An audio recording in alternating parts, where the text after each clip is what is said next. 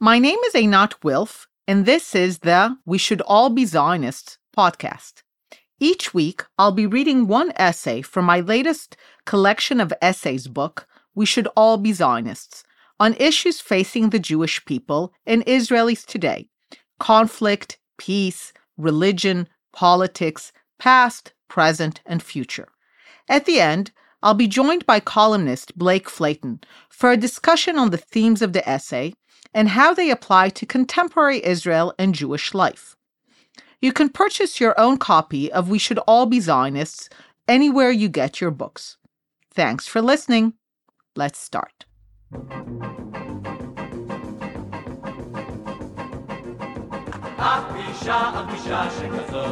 זה רק פעם בשניים דורות, מה נשמע? איך הולך אהלן? זה את זה לא ראינו מזמן, כי תמיד שפלמח מקודש עם חבר יחרבט בלב משהו מתעורר, משהו מתעורר Durban, A Legacy of Destruction.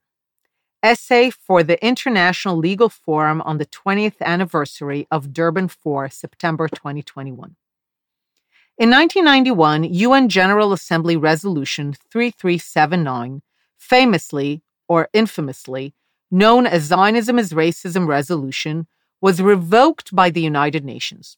Whereas the initial resolution was passed by a vote of 72 to 35 with 32 abstentions, the resolution revoking the determination clause that Zionism is a form of racism and racial discrimination was passed by a vote of 111 nations, of which 90 sponsored the resolution to 25 against, with 13 abstentions. This overwhelming revocation was considered a long overdue correction for a resolution that marked a low point in the UN's history and mocked the pledge and principles upon which the UN was founded, as stated by then US President. But this moment proved fleeting. When the World Conference Against Racism convened in 2001 under the UN auspices in Durban, South Africa, it found it expedient to revive this equation of Zionism to racism. Convening in a South Africa where the effects of apartheid were still very much prevalent and where the system of racist inequality continued to persist in all but name, the members of the conference found it more urgent to fight a non existent form of racism rather than the ones that were evident all around them. In doing so, the Durban Conference was at once operating against the very principle on which the entire global political system, including the UN, was based, running away from its mandate to fight racism and making a major contribution to preventing peace. To equate the movement for liberation and self determination of the Jewish people in their homeland to racism and racial discrimination was to undermine the very principle upon which the entire global political system rested since the fall of empires. Throughout the 20th century, as nation after nation, peoples after peoples released themselves from the yoke of empire, establishing their own nation states, they did so in the name of self determination of peoples. This became the organizing principle of the global political system, including the UN itself, a body that brings together the sovereign nation states of self determining peoples. To argue that for the Jewish people to pursue self determination, a respected principle that underpinned the other nation state members of the UN is racism, was at best to question the entire principle of self determination for peoples, or at the very worst, to single out the Jewish people and only the Jewish people from ever pursuing this right. In doing so, those who participated in reviving this equation of Zionism to racism betrayed the very mandate they were given to fight racism by perverting the very notion of racism and engaging in the age old practice of finding a Jewish scapegoat to avoid dealing with deep and abiding problems at home. Not content with undermining UN principles and betraying its mandate to fight racism, the Durban Conference also made a major contribution to preventing peace. The decade between revoking and reviving Zionism as racism demonstrated the role of vilification of Israel and Zionism in preventing peace. The revocation was part of the Madrid Conference, emphasizing the link between making peace and accepting Israel as a legitimate and even indigenous presence in the region, rather than a foreign implant that must be ousted with violence. This message was heard in Israel and brought about the revival of the Israeli peace camp, the election of a labor government led by Prime Minister Rabin, the launching of the Oslo Accords, and a series of Israeli retreats from Gaza and the West Bank.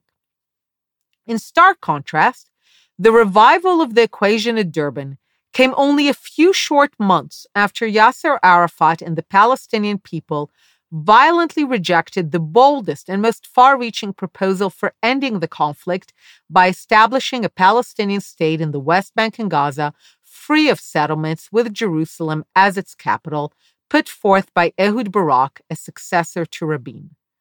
Rather than sending a message to Palestinians, the Jews are a people with a deep connection to the land and that competing claims for the same piece of land are best settled by agreeing that while each side could have some of the land, neither will have it all. In vilifying Zionism, the Durban Conference turned the conflict into one between good and evil. Evil must be defeated and eradicated. One does not negotiate border and security arrangements with evil. This message was heard in Israel loud and clear. Rather than encouraging Israeli peacemaking, many in the international community prefer to sustain Palestinian violence and rejectionism. Twenty years after convening, the Durban Conference could look back on two decades of a successful policy of utter destruction.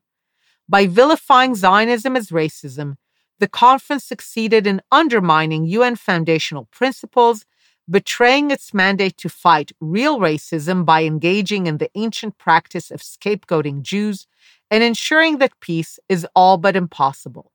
Quite a legacy.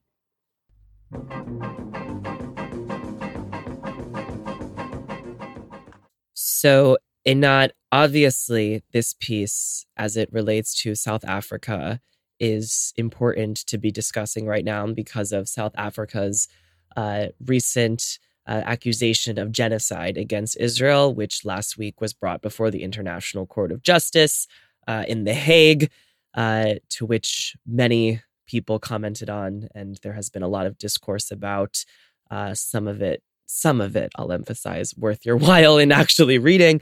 But before we talk about what happened at the ICJ, I want to talk about South Africa because obviously uh, it has a history of anti Zionism and of demonization of Israel um, that some can even say preceded the Durban conference. Um, and a point that you make that I resonate with a lot when talking about Israel and anti Zionism, and that is resonating with lots of people who read and listen to your work, uh, is that anti Zionism is always a consequence of a failing society or a failing uh, given group, you know, whether it be the campus, whether it be the Soviets, whether it be Jeremy Corbyn's labor, whether it be the Arabs, whether it be South Africa. Is this a a automatic given as in can we look at an anti-zion uh, can we look at a, a, society like south africa? And can we automatically mark it with the label of failure simply ipso facto because they are extremely hostile to israel? And what what is it about a failing society that makes them so likely to go down this particular path of politics so it's not that as soon as you see the rise of anti Zionism, uh, that itself tells you that it's a failing society or a society in multiple crisis. It's just that I haven't seen any counterexample. Just every place that I've seen anti Zionism rise to become a defining ideology of a society, of a country, of an organization you poke and it's a failing society. There's a crisis. I don't think it's a coincidence that people were exposed to the rot at the heart of academic institutions, the top academic institutions of America, with the rising anti Zionism in those institutions. I just don't think it's a coincidence. So you could argue that those are repeated correlations, not causations, but somehow they go together. Why? What's the causation if you only have correlation? That goes to the fact that anti Zionism is but the respectable replacement for anti Semitism, which also was in its time the respectable replacement for anti Jewish theology. And they all share the fact that they are scapegoating mechanisms. My definition of anti Semitism is it's not about a prejudice, it's not about hatred. I call it a scapegoating mechanism of failed societies or societies in crisis that tends to be effective in societies that were that are built on the substrate of either Christianity or Islam. It's less likely to work in societies that have no theological beef with the Jews. Mm-hmm. And now turning to the ICJ, you know, I couldn't help but feel a little bit depressed and oh, very join the club, yeah, and very cynical uh, during the couple days where it was, you know, the main thing in the news cycle, or at least in our news yeah. cycles, because this is our algorithm. It's all we see. It's all we do.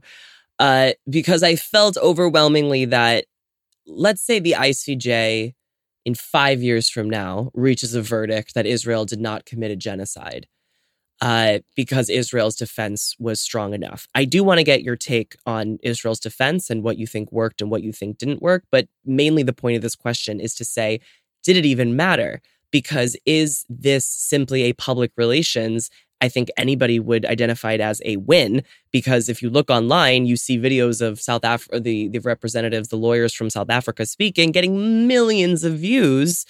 And this is a very theatrical uh, expression, release of all of this pent up rage at Israel that has given people a lot of what they're looking for, like sound bites and clips and, and, and videos of Israel finally, you know, getting a mouthful, getting what it deserved. And I just felt overwhelmingly like we had already lost, regardless of the decision that was made. Um, maybe you could, I don't know, cheer me up a little bit and also talk about Israel's strategy in this whole thing. Uh, no cheering up here. I, I, I, was uh, yeah, worried. Yeah because you're absolutely right. The entire strategy was to launder uh, this equation of Zionism with evils. And in previous uh, episodes, we talked about it as the placard strategy. So Zionism is racism, laundered it through the UN General Assembly. And then in Durban, which I don't mention here, was also really the rise and the beginning of the apartheid charge that governed the, the next 20 years. And now we're seeing the laundering of the genocide charge through the authority of the ICJ. And the reason is why do we need it?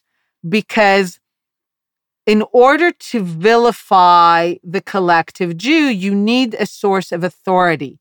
And the church is no longer relevant. And racialized anti Semitism under the guise of science is no longer has been discredited. So the sources of authority that we have now are the high priests of human rights and international bodies. So it's important that when people go to the streets and chant uh, genocide in Israel and apartheid, they will know that they are speaking on behalf of the highest authority of the land, the human rights body, the international organization. So, in that sense, you're right. This is what's going on. And the only thing that mattered is to say Israel genocide in the same sentence. The verdict five years from now doesn't matter. And you're right completely. Um, I also uh, listened to a talk that explains all the legal intricacies and never again, I also felt depressed after that because I, I thought, oh my God, we've fallen into, this like mirror world catch 22 because uh, this uh, legal scholar explained that in the International Court of Justice, it's essentially arbitration between states. As a result, Hamas is not party to that. So Israel can be told that it cannot pursue the war, But Hamas cannot be told that because it's not a state and therefore can operate outside the system. Or, for example, they explain that the charge of genocide is incredibly a high bar uh, to meet it. But there's actually an incredibly low bar that says that when we want to prevent genocide, there's a very low bar because you want to prevent it. Uh, so then almost anything goes. And South Africa can bring the charge, even though it's not an interested party, because legally it was decided that all, all states have an interest in preventing genocide. So you don't have to be immediately affected. And it's just, it became this like legal maze that you realize that this is now being used as a way to prevent Israel from exercising self defense. And I think that was an important part of the Israeli defense strategy. Uh, in that it was well done. I think it could have been done much, much, much more in the sense of saying, what choice do we have? And um, our colleague Shany Mor, I think, is now in the process of writing something that essentially the only justifiable verdict that this court can come with is to actually say that Israel has the duty to defend itself and to fight and to prevent the genocidal efforts of Hamas. Because that's the actual prevention of genocide. Oh, so yes, we're living in a mirror world. Uh, we're living in a world where the charges are being brought in order to be laundered, and it doesn't matter what goes on because you're right, they've already won. And as in the case of Zionism as racism, maybe Durban, after some time, sometimes enough countries and peoples wake up to realize that using these bodies against Israel serves to discredit the bodies themselves. And if not to discredit them completely, to basically prevent them from carrying their mission. And what do you say to the argument to the people who say, you know, they have sort of the Ben Gurion umshmum attitude about it, which is what Ben Gurion called the United Nations to mean that nothing of significance ever happened at the United Nations. It was stupid to listen to them about anything. What do you say to the people who might propose that Israel have never shown up to the ICJ meeting? Doesn't involve itself in international bodies anymore, rolls its eyes and said, the whole world is going to hate us. The whole world is going to hold us to a double standard. It's best not to even give them the soundbite of us defending ourselves of, or us explaining why we need to defend ourselves because they're just going to twist it for their own nefarious purposes anyway. It's sort of like the Benzion Netanyahu like worldview of there's no point in getting involved in any of this. We just need to worry about defending ourselves. So, um, it's one of the dilemmas uh, I face all, uh, and I think about. First of all, it's important to say Ben Gurion said um shmum. He didn't act this way. he sent our best person, Abba Eban, to represent us there. Like he took it seriously. He did not do what Netanyahu did, which is send, let's say, less than Abba Ebans to represent us there. He he took it very, very seriously. Um, and and he understood that Israel operates within constraints. Uh, he was smart, uh, and he understood what are the real constraints that Israel operates in. So he understood the value of the war of the words. Is what you're saying? Yes, and and he knew what Israel can and cannot do, but um, this this is something that I'm of two minds of because on the one hand you're absolutely right you're looking at the way that these bodies serve to launder and to give respectability and authority to anti Israel and anti Zionist sentiments of really of, of the worst kind. Uh, you know, Hillel Neuer of UN Watch monitors and uh, fights really to hold the UN true to its principles and the way that Israel is singled out in the Orwellian name UN Human Rights Council. And um, Hillel always shows, uh, the UN Watch always shows the number of condemnations against Israel and how disproportionate it is to any other country. But what I found most fascinating is when Hillel told me that it's not just the number, it's the tone. So when Sudan is condemned, the condemnation looks like this. Dear Sudan, we really appreciate the effort you've made to kill fewer people. Keep going this way. Well done. Just try to kill a little bit less in the future. When Israel is condemned, it's in these darker than dark, completely definite tones. There's never any notion that Israel is trying to do anything right. So it's not just the numbers, it's just this presentation of absolute evil. So I follow that, I study it, and it's disturbing to see the authority and respectability that it gives to these ideas. But on the other hand, this was the deepest desire of the Zionist vision of Herzl to establish a state b'mishpat ha'amim with the support of the world. The moment when Abba Eban stands next to the Israeli flag being hoisted outside the United Nations is a great moment of victory, of achievement. So, and at the end of the day, also, we have to admit we're small people, we're tiny people. Uh, we can't just kind of turn our back and throw the keys. We need friends. We need allies. It's not that the whole world is against us, a substantial share, but we also have friends and have allies. And I know that some of them are sometimes offended that we take them for granted. We say the whole world is against us. And they're like, we've been speaking up for you all this time. You know, right. can we get some recognition here? Um, so I think it's important to understand yes, a lot are against us, but we also have friends. And we do want, there is a desire to ultimately achieve this recognition. Um, and that's why I am of two minds. It's a dilemma, and I can't say, okay, clearly yes or clearly no. Mm-hmm. Yeah, you know, I I think I'm the same way. I wanted to say at the beginning of the hearing, to hell with everything. I don't want to watch it. I don't want to read about it. I don't want to see it. And then when I heard a couple days later that Germany was joining the case in support of Israel and objecting to the accusation of genocide, the meaning of that gesture mm-hmm. I felt was something historic.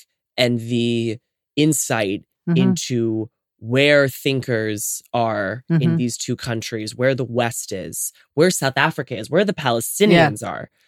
Uh, it it it made me agree with you that perhaps this is this is still a battle worth fighting and that we need to show up and be present so that we can say look we are really in the good graces and we are really partners of the forward thinking progressive world who have our backs in all of this. Um, just by looking at the countries who are attacking israel at the icj and the countries that are supporting israel i think that's pretty evident on its own. Um, so thank you Einat. this was a fascinating conversation. I'm looking forward to our next one of course Thank you.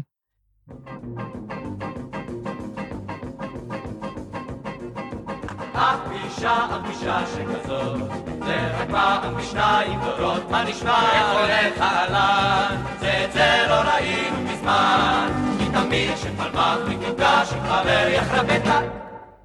בלב משהו מתעורר, משהו מתעורר